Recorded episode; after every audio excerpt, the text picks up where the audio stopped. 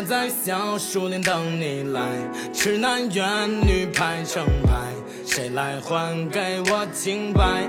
反正需要你的爱爱爱爱爱爱爱。来来来来来来来，有点歌不停，莫衷一是欢迎来到我的宫廷。我在小树林等你来，痴男怨 Hello，大家好，这里是华晨电台，我是主播南城老何。老郑，小月，这期是录出轨啊，呃，又是录这个骂我和老郑的这期节目啊。千呼万唤的一期节目，对，我们现在也有支持者了，最开始刚录前两期的时候吧，铺天盖地的骂我们两个嘛，然后经过第三期的我们反思，开始有支持者了，觉得我们该说什么就说什么，表达出自己真实的想法，是不是？现在已经是我们录出轨的第四期了，对，对吧？然后其实之前的三期有一部分呢是收集听友的一些或者朋友的一些故事，然后嗯有一些呢，对吧？我们也冲冲浪，然后从网上摘取一下，啊，我以为说第四期你要录自己的故事了。这倒没有。第四期啊，因为我这个属于是公开的，向那个群友跟听友征集一下稿，哎，然后发现我那两天我的微信异常精彩，啊，得到了很多小秘密。那都不止小秘密，得到了很多残忍的现实。行吧，那咱们节目开始吧。啊，我先给大家分享第一个别人给我投稿的这个真实经历啊，这个经历真的也是挺毁三观的。他说啊，大概是在十年前吧，他老家那会儿呢，他岁数还小，可能也就是上高中左右。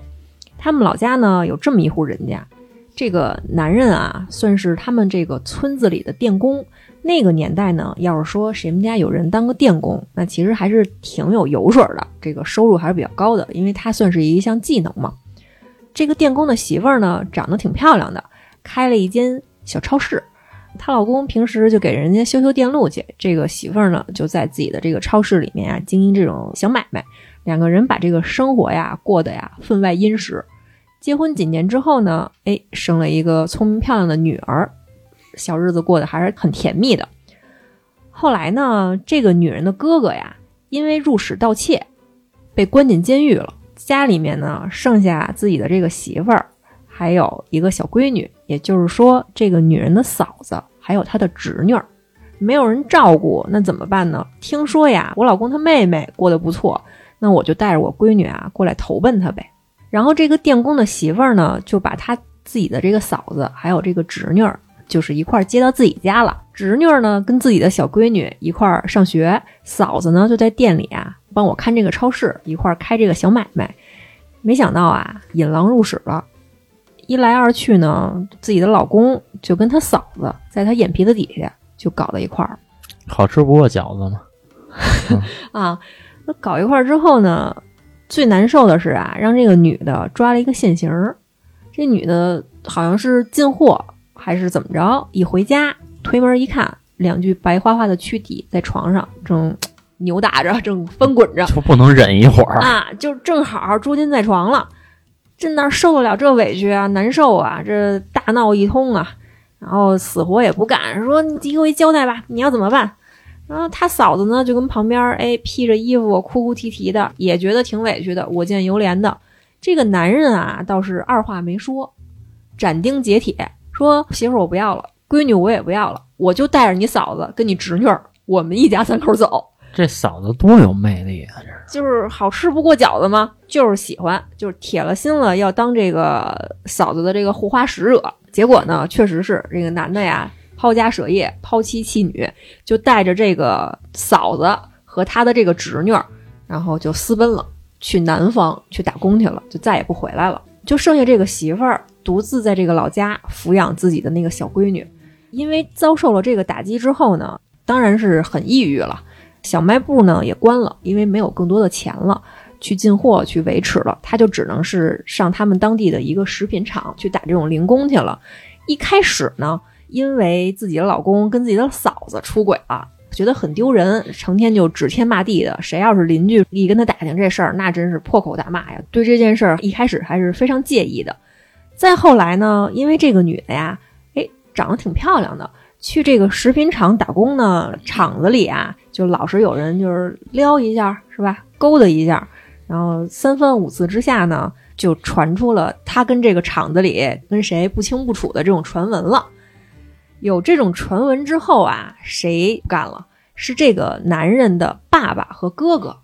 嗯，他们觉得虽然八竿子打不着吧，但是这个时候啊，觉得哎，犹如我家疯了，是吧？好歹还算是我们家的人呢，是吧？你怎么能干这种事儿呢？最关键的是什么呀？你跟我们家这个男孩啊，都已经没有关系了，你又没给生个儿子继承我们家的这个姓儿，你还住在我们这个房间里面，这个房产里面，是不是不太合适？就想啊，给这女的轰走。于是呢，也就是说，这个女的的公公和自己的大伯子轮番上阵，三番五次的想给这女的轰走。但是啊，戏剧性的一幕就出现了，可能是因为这个女人啊，在这个感情里面受过伤，心也横起来了，然后手段呢也稍微多起来了。在这个男人堆里摸爬滚打了几年之后呢，嗯，很有一番这个对付男人的套路，有经验了，对，有经验了。他的公公以及他的这个大伯子都成了他的裙下之臣哦，啊！不但不给他赶走了，还三番五次的呀买点什么好吃的好喝的，再给点钱。然后周围的这个邻居呢，总是能看到这个女人的公公和他的大伯子，哎，就两个人不是一块儿啊，就可能是今天晚上他来，明天晚上他来哦，啊，对他进行一些全方位的这种日夜二十四小时的这种照顾。那么可想而知嘛，他们村子里的人只要一提起他们家，那就都是心照不宣、相视一笑，这肯定是很多难听的话就传出来了嘛。这个女的呢，经历了这些很丰富的人生经历之后啊，变得呀很通达、很豁达，就是你们愿意说，那你们就说呗，我不在乎这个了。不仅啊，跟他自己的这个公公和他的大伯子就敞开了，爱怎么来怎么来了。在他们这个村子里，只要是跟谁对上眼儿了，觉得不错呢，那咱就好个三五天。哇，这就成了他们这个村子里面的公开的秘密了。就是他过得很自在，但是也确实使自己的这个名声变得声名狼藉的嘛。结果啊，更戏剧的是啊，又过了几年之后，这个女人的哥哥呢出狱了，给放出来了。可能他这嫂子跟他哥呀，真的是真爱吧。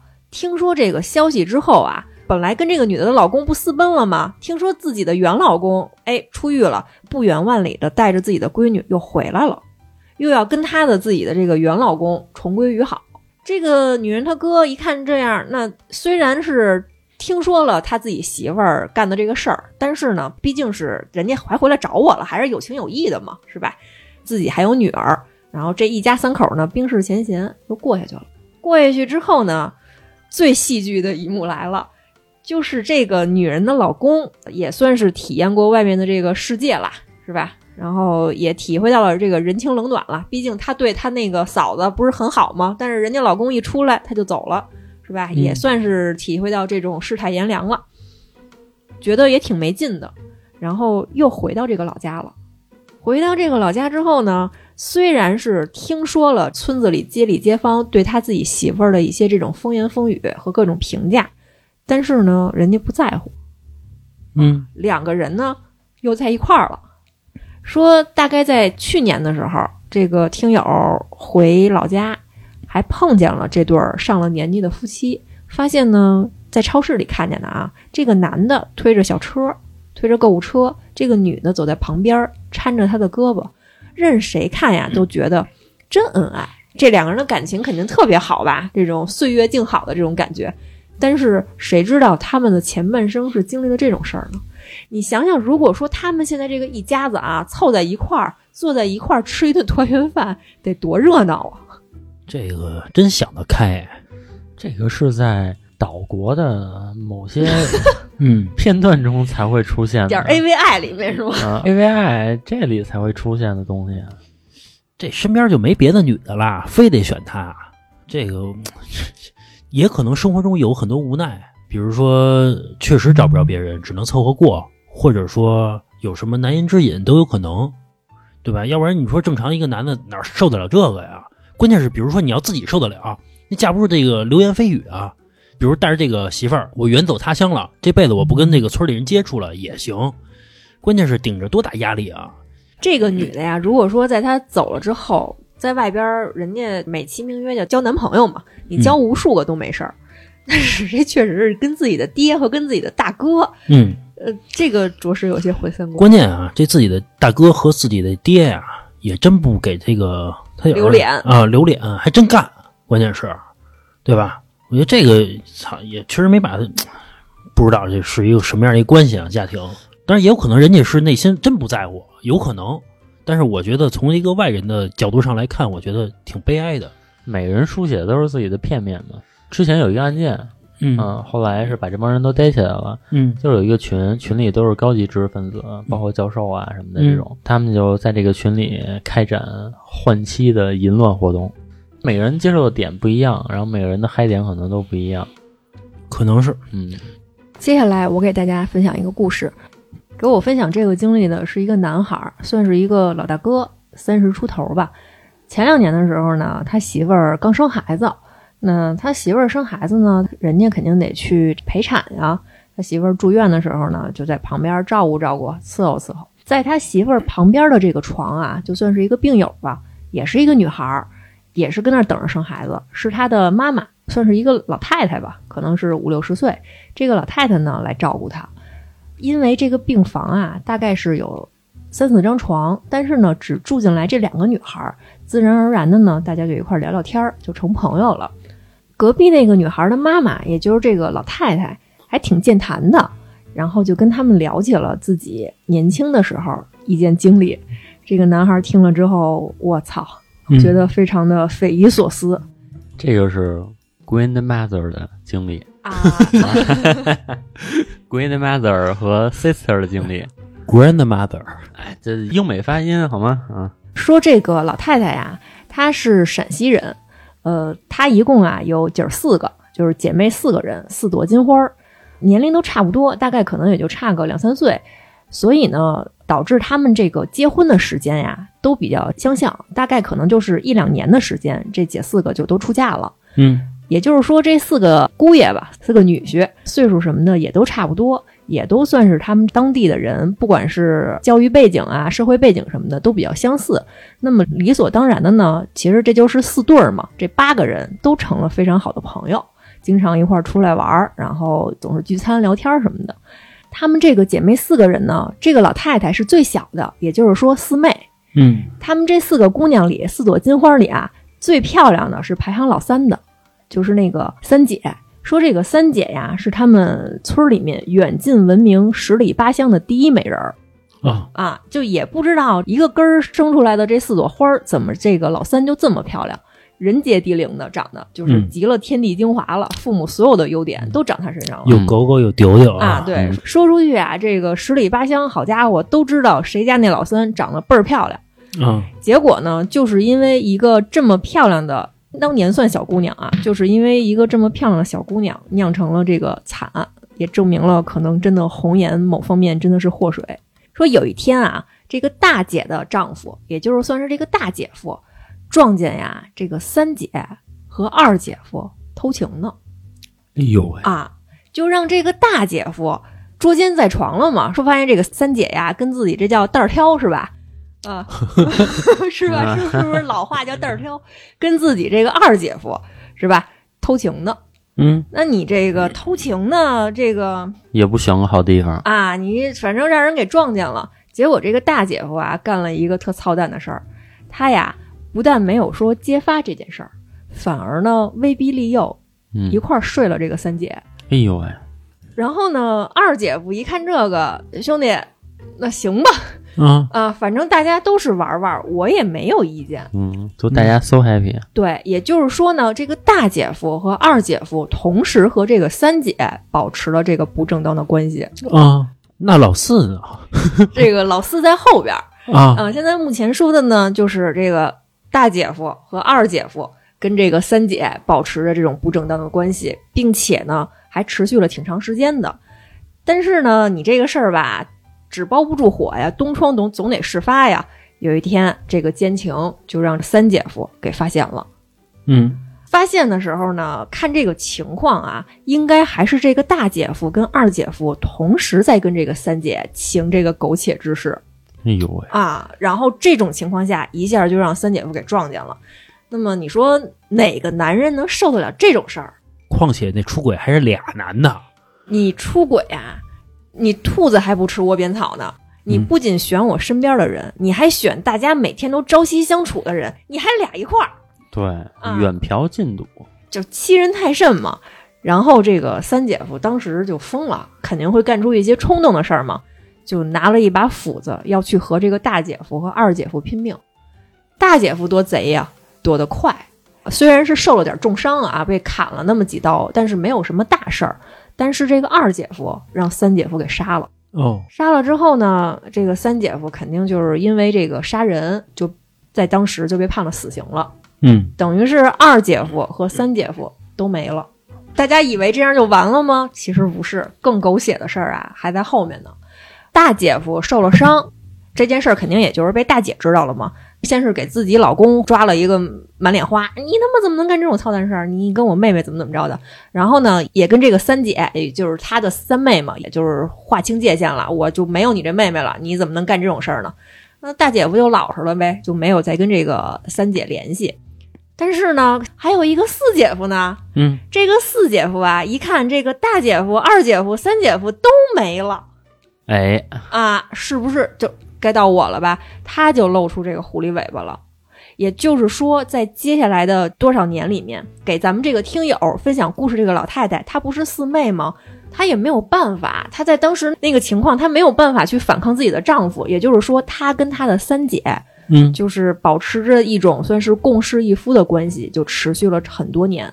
在前几年，说是她的这个三姐因病去世了，这段很畸形的关系才结束。这三姐长得得多好看，关键是啊，你想想啊，说这三姐特别漂亮，也就是说啊，三姐夫肯定是这个她老公嘛，咱不说，大姐夫、二姐夫和四姐夫，当踏入他们家门的时候，一看见这个三姑娘的时候，都动了贼心。肯定当时一想，哎，都眼前一亮，哎，都羡慕那三姐夫男人不都这样吗？啊大部分，啊！嗯，关键是也不知道这二姐夫怎么跟这个老三啊勾搭上了，对吧？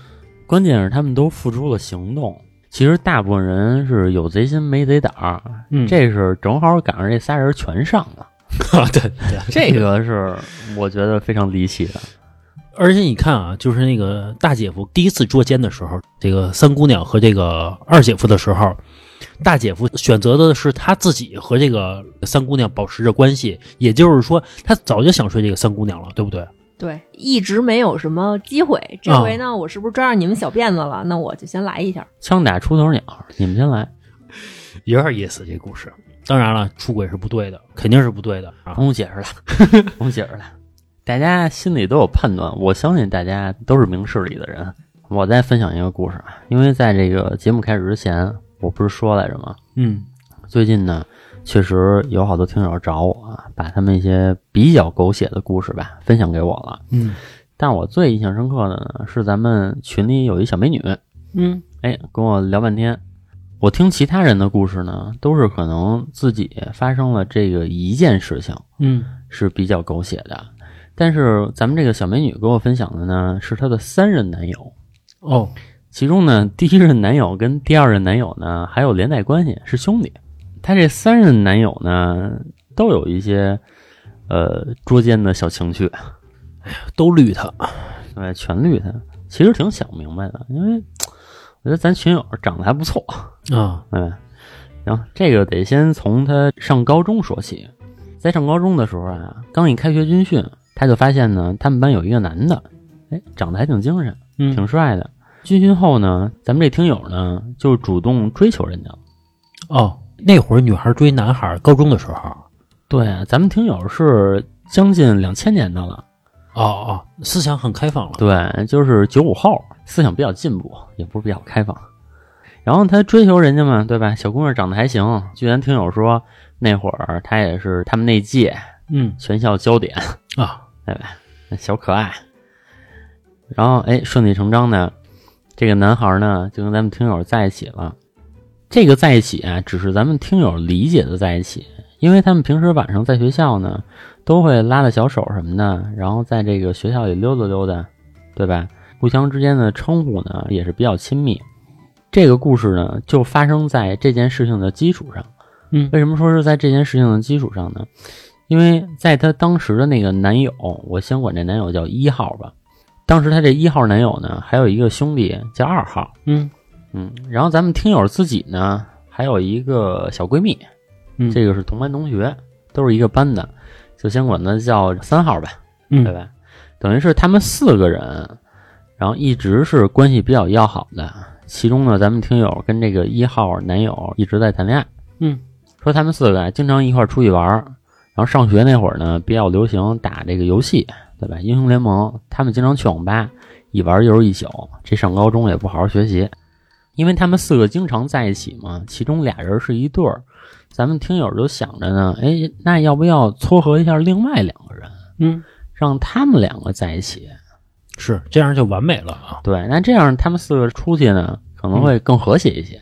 然后后来呢，有一天周末没事儿，咱们听友啊就喊上她这个闺蜜，说咱们一块儿去这个一号男友家玩儿。嗯由于呢，咱们听友呢是第一次去这个一号男友家，对路呢不是很熟悉，所以就东找西找。但这时候她发现呢，她的闺蜜对路非常熟，哟就一下就告诉她你应该怎么走，应该怎么拐，就带着她就去了。啊咱们听友那会儿其实还没有反应过来，跟她闺蜜说：“哎，你第一次来，你居然能猜对地方。”当时呢，她闺蜜一愣，就给搪塞过去了。哦其实她现在想想呢，其实当时真的挺二百五的，这话都说出来了，为什么不能多想一下呢？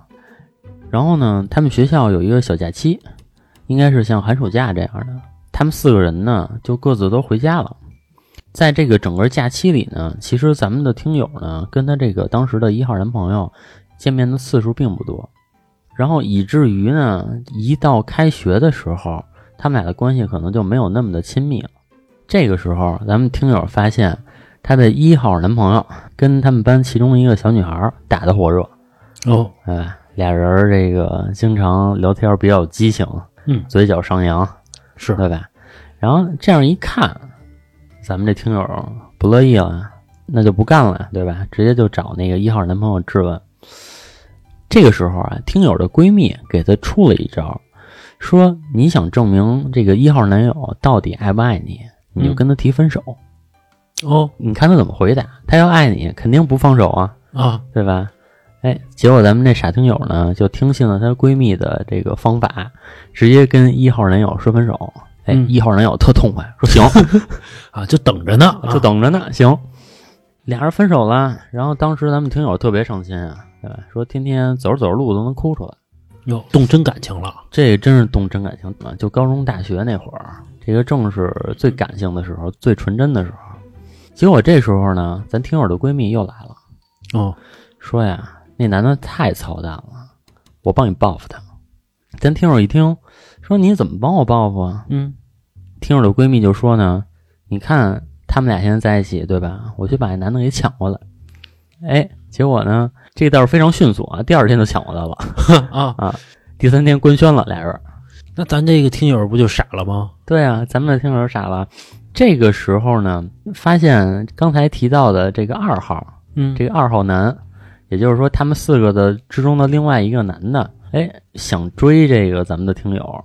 其实咱们听友刚刚被绿嘛，是是是，对吧？也是一个空档啊，对吧？正好是一个空窗期，正好这个二号男友呢，这个时候开始追咱们听友，啊，嗯，也追到手了。但是就是有点尴尬的，就是啊他们四个有时候还一块玩。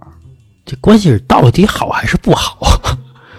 对，其实说到这块儿的时候，我比较迷惑。老何，你觉得，呃，如果说你的兄弟嗯跟你的前女友在一起了，嗯，首先我觉得这事儿不太可能发生。反正我觉得，如果这种事情发生了，我就不联系就好了。如果我和我的兄弟感情还特别好啊，比如说我们私下再联系，但是感情肯定有裂痕了。但是如果说他和我前女友还在一块儿，我们还一块儿出去，我觉得我有点接受不了了。我觉得有点太欺负人了，但是这个我，太他妈欺负人了。但哎，但是这个事儿我不知道站在女生角度啊，就比如小月，呃，你的前男友跟你闺蜜在一起了，那你还会联系这两个人吗？嗯，这个事儿啊，如果说啊，他们是在我分手之后，他们两个才认识，嗯我觉得我会好接受一点儿。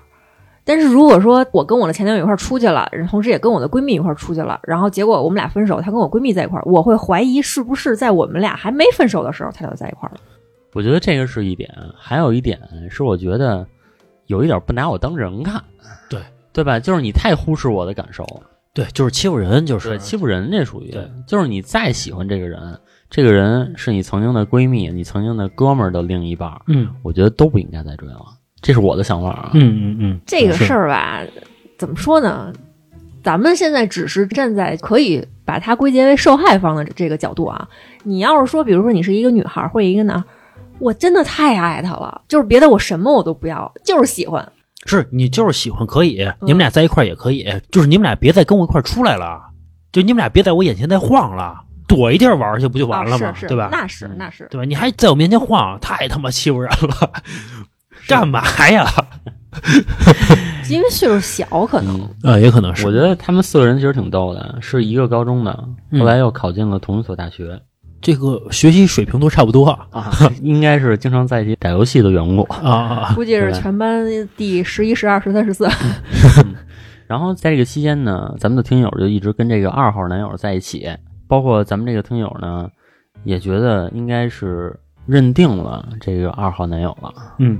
因为这么长时间以来，这两个人相处的一直不错，而且互相信任感也非常强，嗯。嗯，然后都会跟别人说，我已经有男朋友了，我已经有女朋友了，因为在学校里还有其他人追他们，他们拒绝的也都非常果断，一直相安无事吧。嗯。然后，但是在大学的最后一个学期啊，嗯。周末，咱们的听友呢跟他妈一块儿逛街，啊。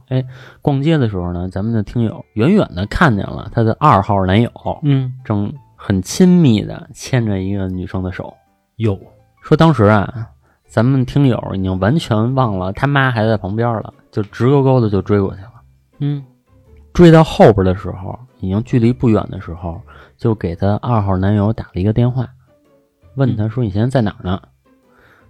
然后他二号男友就说呢：“说我在老家呢，说跟他弟吃饭呢。”嗯然后这个时候呢，咱们的听友就跟他的二号男友在电话里说：“说你往后看。哦”二号男友一回头 二号男友一回头，哎，嗯这不很戏剧性吗？嗯，对吧？抓了一现行嗯，说当时啊，他的二号男友跟旁边那女的俩人都很淡定。哦，看见之后呢，哎，他二号男友就跟旁边那女的说：“你先回去。”然后说那个女的走的时候呢，还远远的很拽的瞪了咱们听友一眼，哦是宣誓主权呢。因为咱们听友当时看见这种景象嘛，说这个一般都是在连续剧里才能碰见的，是对吧？但是说让咱们听友碰见了，咱们听友当时特别想过去抽那女的，包括这男的，但是由于从小乖巧可爱吧，对吧？是，然后所以压抑住了比较负面的这种情绪，嗯或者说压抑这种冲动呗。然后这二号男友就跟咱们听友解释啊，他就是说今天怎么怎么着，他今儿不舒服嗯，啊，他今儿伤心，反正就编呗，是吧？对，就编呗。然后后来这事儿呢，其实也过去了。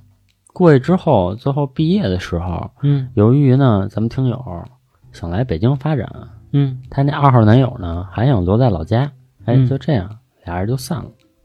然后据咱们听友说呢，他后来也没有再跟这几个朋友有过多的联系了，就他们这四人小组嗯，就散了。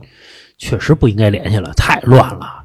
嗯你要是这个二号男友啊，嗯再跟那个女孩跟她那闺蜜再好上，嗯，那就更精彩了啊！好没好上咱也不知道，因为咱听友也不知道，嗯说不定人仨已经玩过了。啊，有可能，你说她的第一任男友、第二任男友，相当于都把咱们听友给绿了。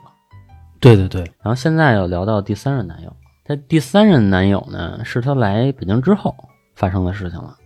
她和她现任男友，现在还是现任，哦，嗯一共在一起了三年。然后在一起的第一年呢，就是手机密码什么的互相都知道，嗯但是谁也不看谁手机。然后后来是由于疫情的原因啊，她男朋友公司呢一直裁员，嗯啊，裁的裁就裁到她了。裁到她之后呢，她男朋友也一直没找着工作，每天就在家投简历，虽然一直在投简历，然后也总有面试，但是就收不着 offer，收不着录取通知呢。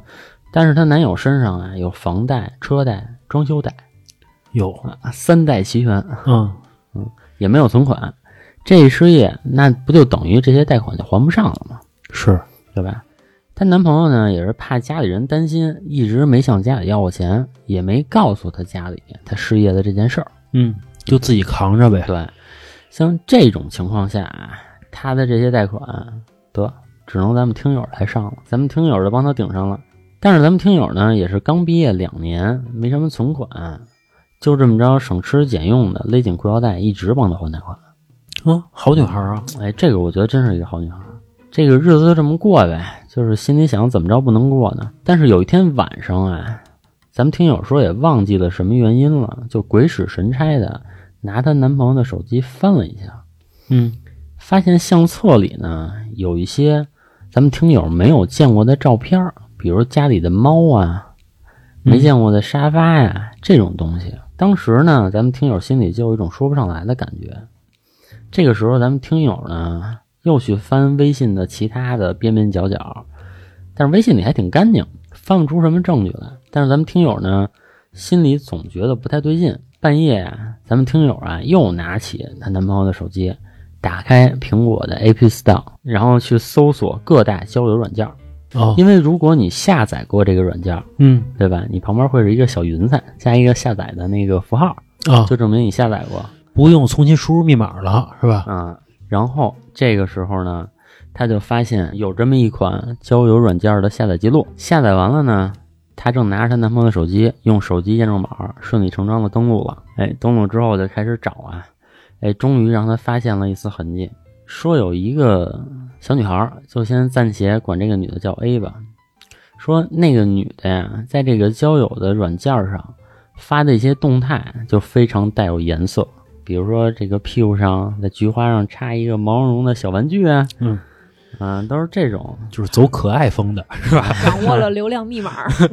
还有一些这个比较成熟辣眼的一些嗯小照片啊，嗯对吧？但是呢，咱们听友翻看了她男友跟这个女孩聊天记录，其实也没有什么过分的内容，嗯但是咱们听友的感觉呢，肯定是有删除过。然后咱们听友呢，就一直在看这个女孩的动态，嗯，看动态呢，越看越觉得这个女孩的头像非常的熟悉，然后结果就切到她男朋友的微信里开始找，结果啊，还真找到这个女孩了。嗯打开这个女孩的微信呢，发现这个女孩跟她男朋友也没有什么过分的聊天记录，但是咱们听友呢就觉得这肯定是被删除过的。啊，第二天啊，咱们听友就直接问她男朋友说：“这女的是谁呀、然后她男朋友说是之前认识一同事，还说最近有点抑郁，找我说开导开导啊，啊，就然后我就跟他说，就是你别多想，好好过就行了。说俩人都是正常交流，她男朋友也跟咱们听友说呢，就是你别多想。然后后来呢，咱们听友这个时候呢，就把那款交友软件给打开了。嗯这交友软件一打开呢，咱们听友的男朋友就不说话了啊，啊，觉得操逮着了，逮着了。然后咱们听友呢就跟她男朋友说，说你把这女的给我删了，从微信里。哦，其实我觉得挺大度的可以了，啊，可以了，也没太跟你过分闹，对吧？啊可以了删了就完了，大气大气大谁不，犯个错儿？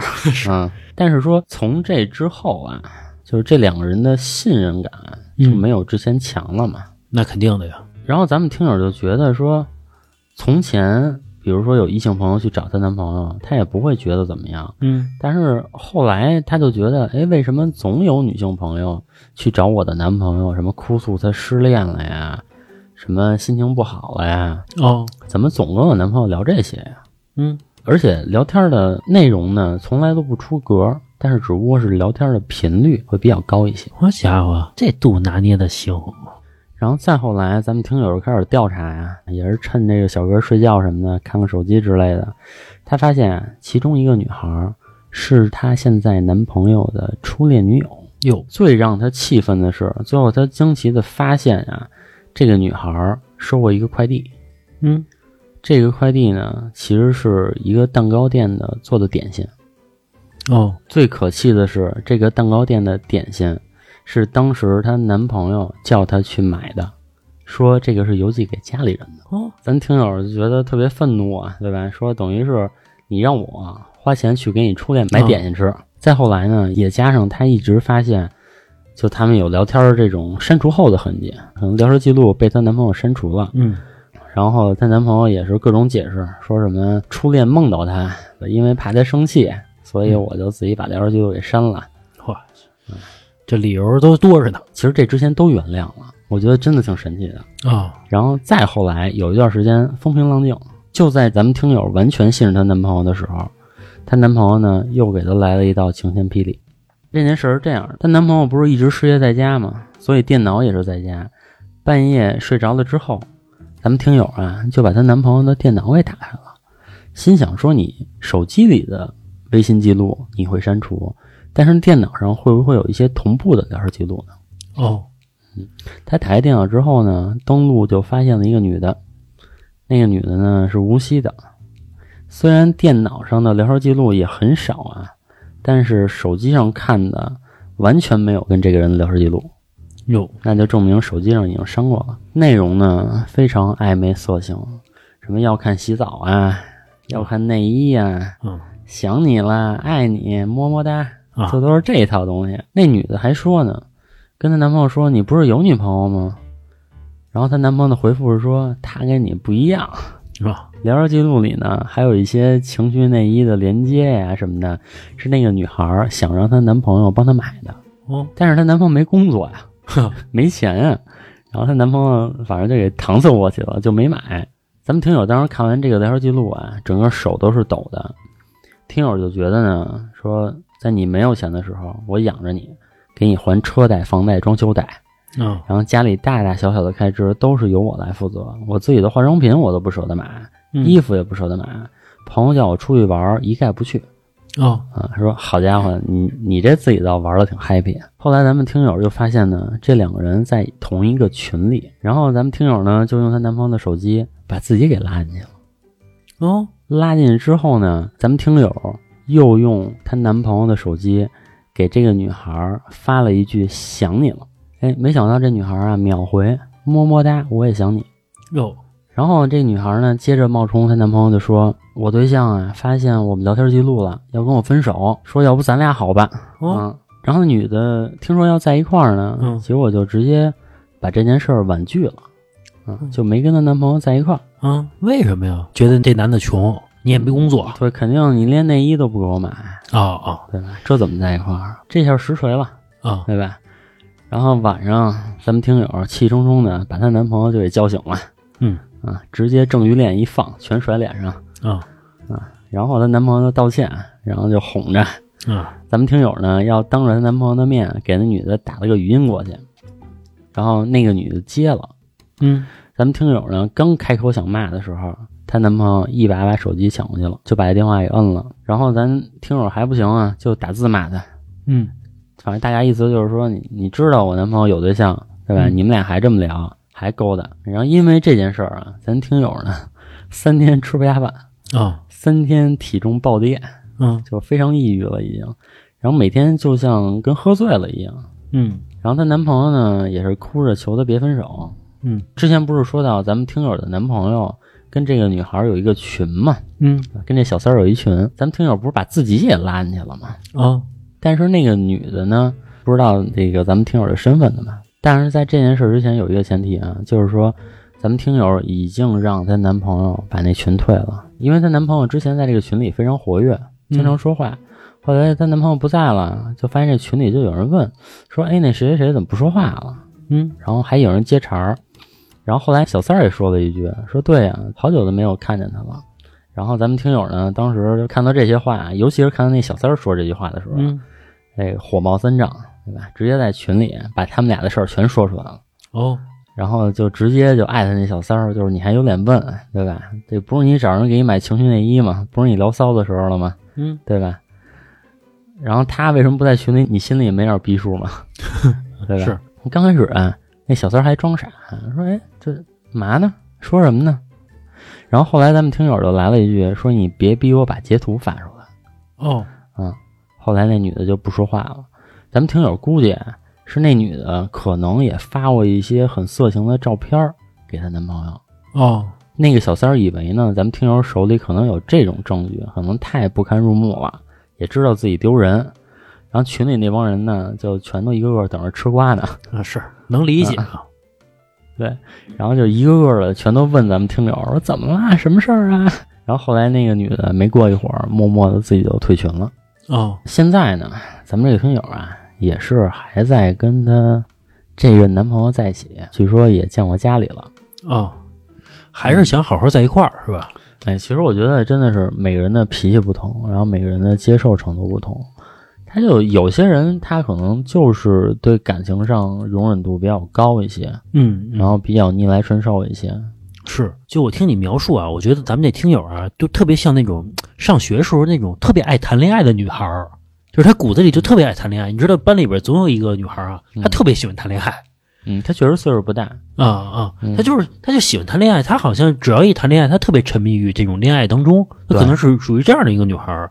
其实他描述的一些时间啊，都属于他上学的时候，或者说他刚刚毕业的时候吧。我觉得还是属于岁数比较小，就是男孩的心没有定下来。比如说，当男的心定下来之后，再碰到这么好一个女孩儿，短期内嘛养着她，对，其实一般男的应该去对她挺好的。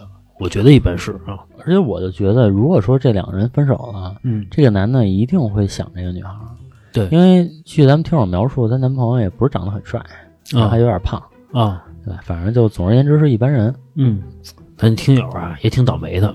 老郑有一句刚才说的其实挺对的，说如果有一天这两个人分手了，这男的肯定会无限的怀念这个女孩，因为他可能以后再也碰不到就是这么包容他的姑娘了。我之前啊听过一个，嗯，不能说类似的故事吧，反正有点意思啊，我给大家分享一下。一对儿这个小情侣马上要谈婚论嫁了。要见男孩的妈妈，那个老太太在这饭桌上一坐呀，就跟这个女孩说：“我们家那边的规矩啊，就是这样的。女孩呢，结婚之后什么都得听老公的，然后挣多少钱呢，都得交给我保管，我来保管你们两个的钱，每个月定期给你们每个人两千或者三千的零花钱，不够了你们再跟我要，然后你们花什么钱都跟我说，这就是我们那边的规矩。包括以后生了孩子怎么怎么样，反正吧，安排的明明白白的。”后来呢，这个女孩肯定就是表现出我不愿意，我觉得这样不行，我们两个还是得有自己的生活。他妈就不高兴，就跟这个男孩说：“你得跟这女的分手，嗯，这个儿媳妇儿我不能认。”这个男的呢就来跟他分手了，但是呢提分手的这个时间呢，正好距离这个女孩考研前三天，嗯人家其实是面临一算是人生大事儿了，然后这男的跟他提分手了。因为两个人毕竟已经谈婚论嫁了嘛，这个女孩非常非常爱这个男孩啊，然后这三天过得非常非常痛苦，就像刚才老郑说的嘛，分手之后饭也吃不下去，觉也睡不着，毫无意外，这个考研就失败了。嗯经历过这个失败之后呢，这女孩啊痛定思痛，又是复读了一年。复读一年之后呢，顺利的又考上研了。考研之后呢，她一一边这个进行这个考研之后上课，然后一边呢打听她前男友的动向。发现她前男友啊，现在还单着呢，但是呢，总是会跟各种姑娘算是相亲吧。她干了一件什么事儿？她呀，打扮成她男朋友最喜欢的那种样子，可能是软妹风或者绿茶风吧，那样子重新又接近她男朋友，然后非常低姿态的跟她男朋友说：“说我觉得我之前那些做法是不对的，我既然爱你，我就应该为你付出我的一切。”反正就类似于这样爱你就等于爱我自己。啊，对，就类似于这样的话嘛。然后两个人呢又重归于好了。重归于好呢，她百般包容她的男朋友，对于她男朋友提出多少无理的要求，多少就怎么怎么样全包容。她妈来了之后呢，就是她像个佣人一样的，给她男朋友和她的算是未来的婆婆吧，然后一块儿去做饭，去怎么怎么着的，照顾的无微不至的。到最后呢，她男朋友和她。算是她未来的婆婆对这个女孩儿，哎呦，真的那真是竖起大拇指了，说这个儿媳妇儿或者说这个媳妇儿，我们就很满意，我们就要这样的。然后她婆婆的意思是说，那咱们就是哪天约你父母，咱见一面吧。哎，这个姿态顶的还是很高啊，嗯这个颐指气使、居高临下的，说这个给你脸了的感觉，咱约你父母一块儿见一面吧。然后这女孩说行，那您定时间吧。然后商量好了时间呢，那天呢，她男朋友就跟她的自己的爸妈去了约定好的饭馆儿，这女孩就没有出现，直接给她男朋友发了一条信息，分手吧。哦，当时她男朋友就疯了呀！通过小半年的时间呢，对他这个女朋友啊，那家伙那真是爱在心头啊，毕竟嘛，这个又这么漂亮，又这么听话，学历还高，是吧？无限的包容我，怎么怎么样的，那太满意了。然后突然就来了这么一句话，就疯了，就到处去找他，就整个人就崩溃了嘛。他女朋友跟他身边就是他们共同认识的朋友说，说谁告诉他我在哪儿，我就跟你们绝交。说她男朋友大概持续了好长时间，一直去找她，然后经历了这种崩溃，然后过了很久才慢慢的可能才平息。嗯，就是经常说的一句话嘛，杀人诛心嘛，对，就最难过的不是出生在谷底，而是先把你捧在天上，再摔到谷底。捧杀嘛。嗯，不是，我觉得啊，累吗？就是你分手就完了呗，就别 你用不行，就你用半年的时间解一次气，不至于。你看这就是白羊座。我可能觉得我打你一顿，或者我恨你一顿就完了。但是我告诉你，水象星座就是报复啊，我就报复一最狠的。关键是你自己的时间也浪费了呀。咱水象星座是这样吗？我这么善良，不是他觉得我在享受报复的快感吧？用半年的时间，关键是这半年时间啊，当牛做马，说什么听什么呀。你可能没有被伤害过，或者说像女孩那么绝望。啊，嗯，如果说你真的说经历这些，你可能也会，就是说能理解，或者说干出更绝的事儿来。这包括啊，刚才老郑讲的咱们这听友这故事啊，她第一段感情，也就是她在上学的时候那段恋爱啊，她跟男朋友分手了，然后她闺蜜跟她说，说我帮你报复他，对吧？帮你从别人身上抢过来。当时啊，我在上学的时候，身边人也有发生过这种情况的，说这一男的被一女孩给伤了，另外一男孩说说这个兄弟替你报仇，帮你追回来，然后那个我玩他，有这种的。我觉得这个完全是属于操蛋呀，就是操蛋什么呀？就是说身边怎么还有这样的兄弟？真的有这种，就是说说那个，就是你替我玩儿他，就是是不是有？也不是说自己就是这哥们儿帮他啊，是这个主人公跟跟他身边的兄弟说你追他，然后你玩他。刷锅啊，在高中那会儿还不不讲究刷锅呢。最后再给大家分享一个啊，这个故事啊，我听了也确实是挺震惊的，非常的刷新我的三观。跟我分享这个经历的啊，还是一个男孩儿，是一个老大哥。非常巧的是啊，也是在他老婆怀孕的时候，他经历了一件事儿。说他老婆那个时候大概是怀孕四五个月吧，他呀他自己说啊，他干了一件挺操蛋的事儿，他出轨了，并且呢，出轨的这个人啊，还是他老婆的闺蜜。哦，嗯，多操蛋！他的意思是怎么着啊？是他老婆的这个闺蜜先勾引了他嗯啊，因为他那个时候工作很忙嘛，然后他老婆呢加上怀孕，可能激素紊乱，然后两个人总是吵架，有时候出去喝酒啊，在外边买醉或者正烦抽烟的时候呢，哎，他老婆的闺蜜给他发条信息说：“我听说你们吵架了，我过来陪陪你吧。嗯，不要想太多，”他啊，只是暂时的情绪不好。对他暂时情绪不好，过来陪陪你吧。嗯这一来二去的，俩人就发生了点暧昧关系。从这个暧昧关系呢，又过了大概几天的时间，就是有了这个第一次的亲密接触。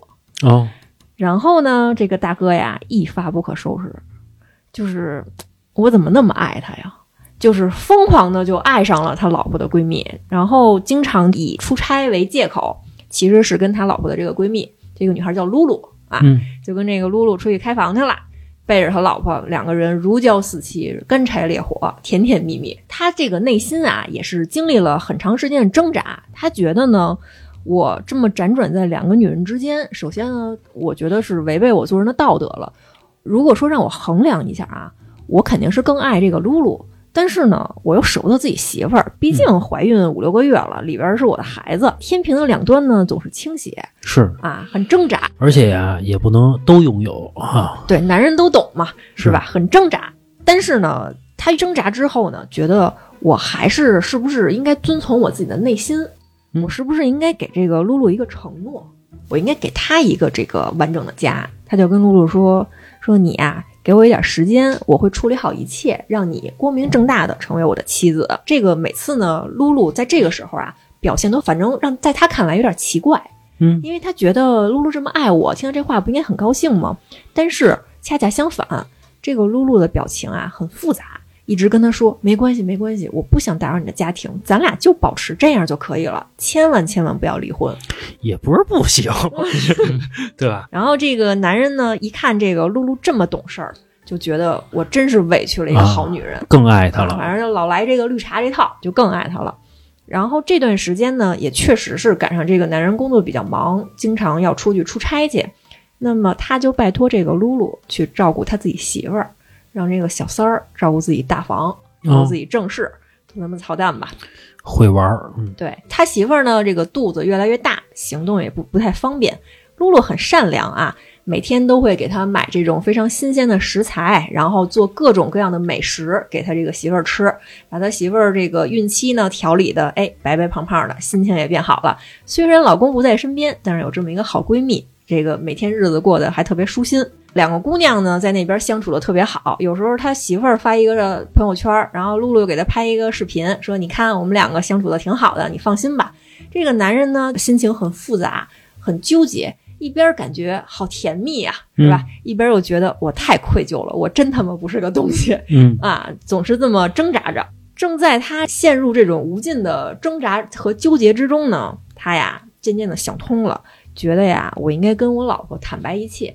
你要是想离婚，咱就离婚，我就跟露露在一块儿。然后你要是不想离婚呢，咱就三个人把这话摊开了，看看到底怎么把这事儿解决。嗯这一天啊，他正好从外地出差回来，也没跟露露说，也没跟他媳妇儿说，想的是啊，我要不今天晚上就聊这事儿吧。心情很沉重，所以没有跟两个女孩打招呼。结果呢，回家打开这个防盗门，屋子里的一幕让他彻底的三观崩塌了，五雷轰顶。他发现露露跟自己的媳妇儿两个人脱光了，赤裸着啊，抱在床上相互亲，然后手还放在对方的非常私密的部位。哦，发现了这么一幕之后呢，可想而知这个男人当时是什么心情啊，既兴奋呀、又惊讶，啊是吧？然后说这个前一秒啊，这两个美丽的姑娘还非常享受的这种表情，非常甜蜜的表情，下一秒看见他呀，就是五雷轰顶的，就是嗯表情都非常僵硬了。本来是活春宫嘛，是吧？春宫戏嘛，让他看的呀比恐怖片还吓人，那就谈谈呗，是吧？赶紧把衣服穿上吧。这么一聊啊，才明白，其实这个露露啊，跟他媳妇儿其实不是闺蜜，他们两个人从高中的时候就已经在一起了，人家已经在一起十多年了，是一对儿这个拉拉哦，啊，并且这个感情非常好，到现在不是夫妻胜似夫妻，感情啊跟这男的呀那可是深多了。这个露露主动勾引他，其实是露露跟他媳妇儿的一个计划。因为什么？因为他媳妇儿想的是啊，我要是怀孕了，本来我们俩感情就没有那么好，我也不喜欢他。这男的如果要是出轨，因为孕期可能是男的出轨可能会几率相对高一点嘛，尤其是两个人感情又不好，是吧？他要是跟别的女人在一块儿，是吧？喜欢上别人了，铁了心的跟我要离婚，我是不是还得遵从这个父母的这种逼迫，在这种就是伦理的压迫下，或者说我还得要再去找另外一个人去行婚呀？那我不是太痛苦了吗？他就派这个露露去说，那不如就是你吧。嗯，你把他呀给拴住了，这个叫宫斗剧里边的一个手段，叫什么固宠，是吧？我怀孕了，然后你去把他给捆住了，别到时候又逼我离婚，我还得跟别人去结婚。其实这两个女人虽然都跟这个老大哥发生了这种最亲密的接触，但其实这两个女人心里头都没有他。那怎么办呢？这个男人虽然心里受到了严重的创伤和暴击，但是孩子马上就要出生了，这个三个人就这么稀里糊涂的呀，把这个孩子熬着生下来了。嗯，生下来之后呢，这男的呀也没跟他媳妇儿离婚，并且呢，露露还搬进了他们家。哦，这男的啊呃幸福不幸福啊？也行，可以。然后这件事儿啊，就是后续我不太清楚，反正据我所知的结果就是三个人生活在了一起，加上一个胖嘟嘟的一个大胖儿子，这快乐星球嘛。这个，哎呀，老郑，要是发生在你身上，你怎么选择呀？我坚决不允许啊！啊，嗯你就觉得这个不行，得离婚。啊，因为我曾经我记得我在之前的节目里说过，我碰见一个类似的事情。啊，嗯，就爱是唯一的嘛，但是人家说了，俩人都能跟一块儿过。公事一夫。对，我我不太需要，是不是？啊老郑应付不过来，这能力不够，也三十多了。也受不了能。力还是有的。老郑在在马上问过，受不了。来点那番茄红素。啊 能力还是有的。关键是啊，我觉得这不像一个家，啊是最主要的。就还是不是踏实过日子嘛，对吧？对，但是呢，这两个女孩表明了，我们就踏实跟你过，嗯，就玩命伺候你。对，玩命伺候你，啊每天回家什么炖汤啊，什么家务啊，做的特别干净，特别好。这个东西跟刚才的东西就是违背的。人俩是互相相爱的，咱仨一块儿互相相爱、啊，人不是给你做汤，他不爱他。不是一锅汤给你一碗，你先试试吧。俩女的扑通跪下了，小月一、小月二，小月一给你穿鞋，小月二给你脱衣服。这么说吧，我我能接受。我觉得这日子我能过下去啊，我觉得能行。如果说我招了一个帅 T，不让你碰，那不行，你得找一个就是那种像女人的那种。对对，那屁哦，那她不就是 T 了吗？也有可能也有两个都是女性的，也像吗也有那种啊。快乐星球嘛，我觉得行。刚才那男的也可以跟他那个叫露露的那个女孩儿，他们俩也可以再生一孩子呀，对吧？大家其乐融融的嘛，有道理。对吧？变成一个大家庭，是吧？刚才我们的所有那些观点啊，都是非常片面的啊，只是我们单方面的理解。总之啊，我们就是一个娱乐的电台啊，只是表达出我们当时的一个想法出来啊，并不是说什么要用什么道德去审判我们啊，不至于。我们都是三观非常正的。反正吧，就是我们书写的只是我们的片面，好吧？行，嗯这期节目到这儿吧，拜拜。